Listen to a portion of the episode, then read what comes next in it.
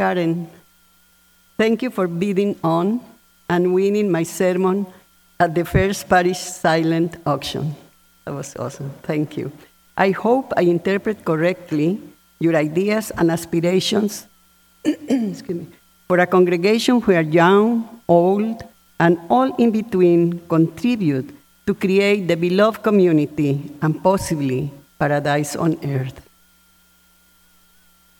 For the title of this sermon, Karen suggested Isaiah's famous words, "And a little child shall lead them."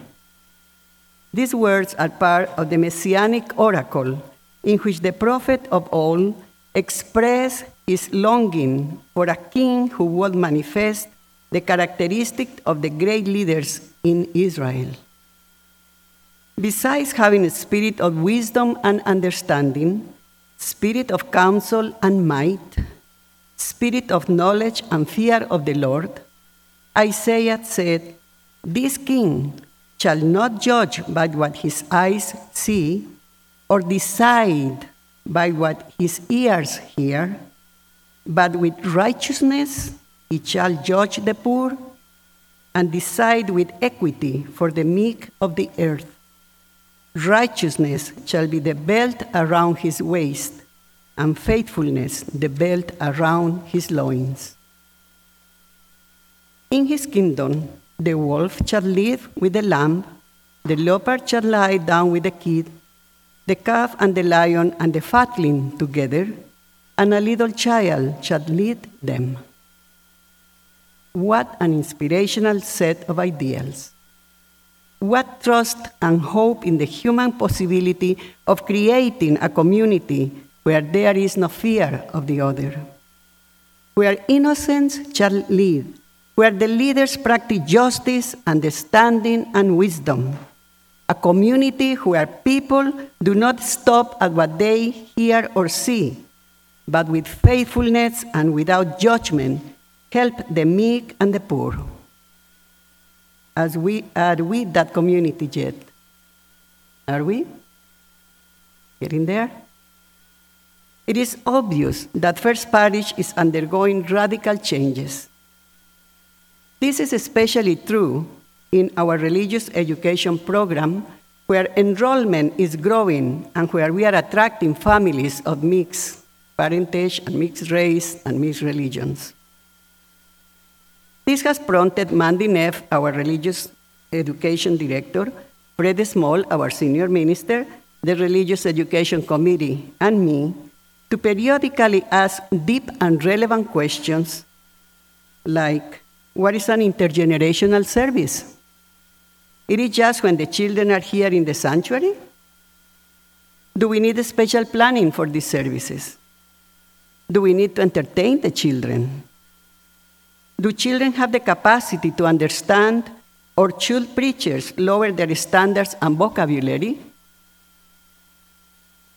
Recognizing that we are called to acknowledge and live out the reality that all people in our congregations, no matter their identity or age, are the church and need to be involved in the whole ministry, serving and being served, the Unitarian Universalist Association is encouraging us to become a truly multi-generational and multicultural faith. This is now going around the whole denomination. Some of you might have read in the World, uh, the Unitarian Universalist Association magazine, about the church in Utah, where all their Sunday services are intergenerational. I asked their minister, who was, by coincidence, a student of mine when I was teaching a course at Star King, and I asked her, had they lost many members because of this change? She said, no, because people that are really family-oriented and in Utah do know they are, uh, they wanted longer services, and they wanted to have this kind of interrelation with the children, with the young adults, with everybody, because they are families, and they want to continue being families during the service. I asked her that she had to lower her standards when she preaches. She said, no. I preach in a manner that is very um, familiar to them, in a manner that is not very grandiose, And that's my style, lots of um, stories during the sermon. And I said, so how the children get along, you know, with, during the whole service? And she's very easily, they are accustomed to help. They, they, for example, like the chalice many times, like a widow here also. And uh, they gather the offering, that they are, that's their charge. And they help whenever they can, distributing things or gathering things or cleaning after uh, with the candles. The, anyway, the, the children are very resourceful and very able to help. So um, she said, there is no problem, and we are really thriving. I, for one, would love to have our children and youth listening to the testimonies every Sunday. Don't you? I think these are such a genuine and moving way to declare what Unitarian Universalism and First Parish mean to its members. Yet, there are objections about shortening the religious education time with the children. I understand that. But I would like to invite you to reflect on the benefits to the children and to the congregation that sharing our religious and spiritual experiences together more often and more deeply could bring to all of us. I know we had some families which strongly believe that our worship should be longer. Some families say, yes, we make all the sacrifice to come from far away just to have a lot of announcements and maybe a little bit of sermon, and then we are out, and our children get out too. Yet others skip worship if they know it's going to be multi-generational. So what to do? I remember in San Jose when we had the Latino services or in Spanish, and uh, we asked the parents to take the children down to the basement because that's where the R E classes were, some of them. And they were appalled. They said, what do you mean, taking my child away from the church? I came to church with them, and we love to have them with us because they need to learn what is what we adults also are learning. So when we go in the car going back to home, they talk about what was in the service, and we talk about the sermon, and we ex- exchange ideas. And I thought this is... And when I was growing up, I never heard of me being sent to a basement or any place to receive different uh, lectures or lessons or anything. I was just with my mother or with the nuns or whoever I was in church, listening to the sermon for everybody. And I don't think the, the, the priest got the language lawyer or dumb, dumb down, like they say here. Uh, the children, we, we heard the same things, um, some very, very scary, like hell and all that, and uh, some very nice, paradise and all. But we were there for the whole time. Uh, children were with the family. I am not saying that's what it should happen here, but it's something to consider sometime. And I do not judge the families or anybody for not wanting to be in the same room with the children, even if it's in worship, or for not wanting to do programs with them. I myself was that way before I had my own children. I didn't want to be with children. I was an adult. I wanted intellectual stimulation. And after they grew up, my children grew up, and when I felt freer or motherly responsibilities, I said, I raised my children. I had heard other people saying the same, and I sympathize because I say the same for many years. I already raised my children. I don't have to be with children from somebody else. Now I have to be into my own. But it was only right that when my mother died that I felt this warm feeling for all children and young people, and a desire to do my best to love and protect them as my own. It was like the moment she heard her last, something came into my heart for the children, because she was the person who devoted her life to children and mothers, and uh, to protect them and to advocate for them and to, to heal them whenever she could. She was, as you know, I had so many times talked about her. She was a, a public health nurse in Colombia. But it was as in my mother who dedicated her life, like I said, to serve and benefit mothers and children, implanted with her last breath the same desire in me.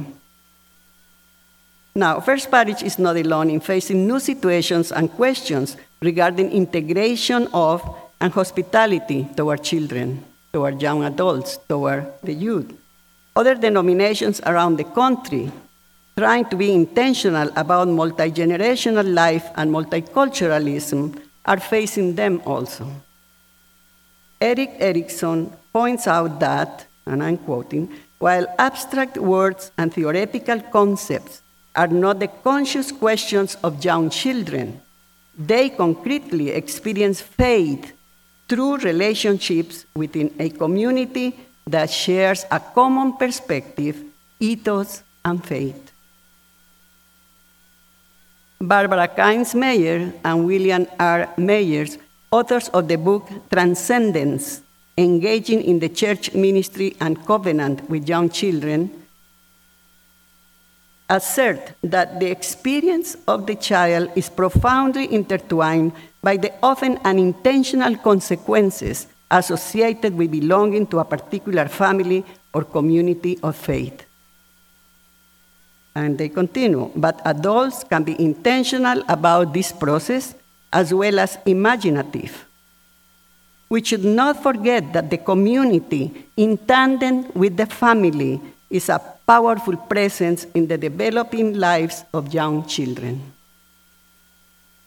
People who believe ought to be developing communities of faith that are open and affirming to children and the wide variety of family constellations occurring in present-day American society. Kimes and Myers also ask, what does the church believe about children? Do we view children as real persons, or are they unfinished expressions of our will, awaiting correct instructions in order that they might become something worthy of our effort? Are children sinners in need, for com- in need of conversion, or innocents born with a clean slate, or a crazy quill mixture of both good and evil, vulnerable to relationships and yet capable of immense joy? David Owens, a pastor in Illinois, for his part, states, do we isolate and marginalize children? To whatever extent that is true, we ourselves are therefore diminished. I totally agree. And Ralph Waldo Emerson, see, I am putting myself in his own league, seems to have agreed also when he wrote in his diary, intellect is alike in the father and in the child. We all fellows affect a great deal of reticence with the young people, but their wit cannot wait for us. When young and old see Faust on the stage, or Midsummer Night's Dream, or read them in the closet, they come silently to the same conclusion. No age to intellect. We are witnessing, witnessing great and profound changes in our society. I am hopeful for the future because every day I see or hear about a new invention by a young person, or acts of heroism, or of compassion, or activism for a charitable and cherished cause. Do we remember managing lemonade stands by the road, or seeing children having fun doing so, while at the same time being serious about raising money for college or for charity? I remember that. How about rain or shine, delivering the paper on a bike, or throwing it from the window of a car driven by your dad or your mom? And who can forget the Girl Scouts selling cookies door to door, or wherever they can find a willing customer? Those cookies are good, aren't they? From these and similar activities, millions have grown to become successful entrepreneurs, better yet, real philanthropists and caretakers of the planet. With such rapid advancement in the social media, young people have become, in many homes and even offices, the teachers and trainers of older generations. It is common to see in immigrant communities young children translating for their parents. But their contributions go well beyond this important task. In this country, there are thousands of children going to school full-time while caring for a disabled or terminal ill, terminally ill parent at home, doing the cooking, cleaning, and shopping just like adults. Have you heard about those children? I have seen several documentaries, and it's heartbreaking because they do so much, so much for caring about the home and the parents, and still they had to go to school, while other children don't have any burden like that. One reassuring fact is that the younger generations are looking for authenticity after learning the fraud that politics had become. They do not want to be boxed and labeled, but to live free of prejudice and stereotypes. These generations are freer. I notice they don't mind mingling a lot. And um, it's a good example for us. It's a good lesson. The ease of communication, particularly, particularly through social media, has connected us instantly and widely. It has helped us in emergencies, and it has contributed to saving lives. The shadow side, though, is the careless and irresponsible use of it, instantly misleading millions around the world, robbing people of their privacy and reputations.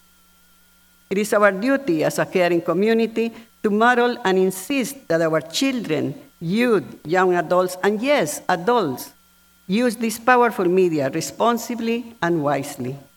For it's one thing to have fun and show smart ways, and quite another to dangerously expose yourself or others, or to use this media to harass, demean, and bully.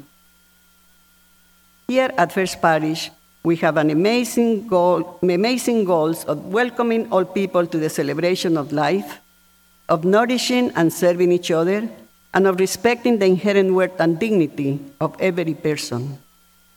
However, we recognize that to achieve these goals, it is essential that we, as a community, create safe spaces wherever we are so that our children and adults can be safe and free to work on their spiritual growth.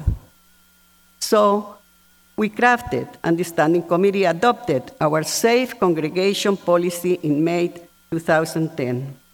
This policy was designed to make sure that all here feel safe and free to follow their own spiritual paths in an atmosphere of respect and mutual support. With this policy, we encourage anyone who has witnessed or experienced verbal, sexual, or physical abuse at First, at First Parish to contact the appropriate team. And I'm going, I don't like to read email addresses, but this is so easy, and I hope that you can keep it in your mind. SafeCongregation at first parish cambridge dot org for issues involving adults, and Safe Children, one word, at first parish cambridge dot org for issues involving those under eighteen years old.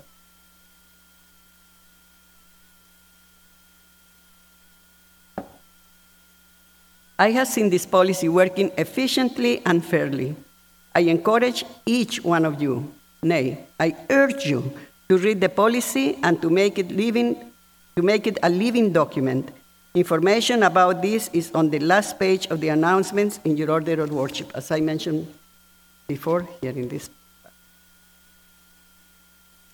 We often say that the children and youth are our future, yet we know that they are also our present.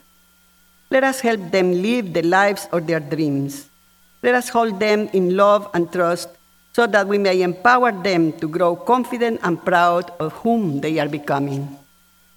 And yes, the children are, and youth are our future.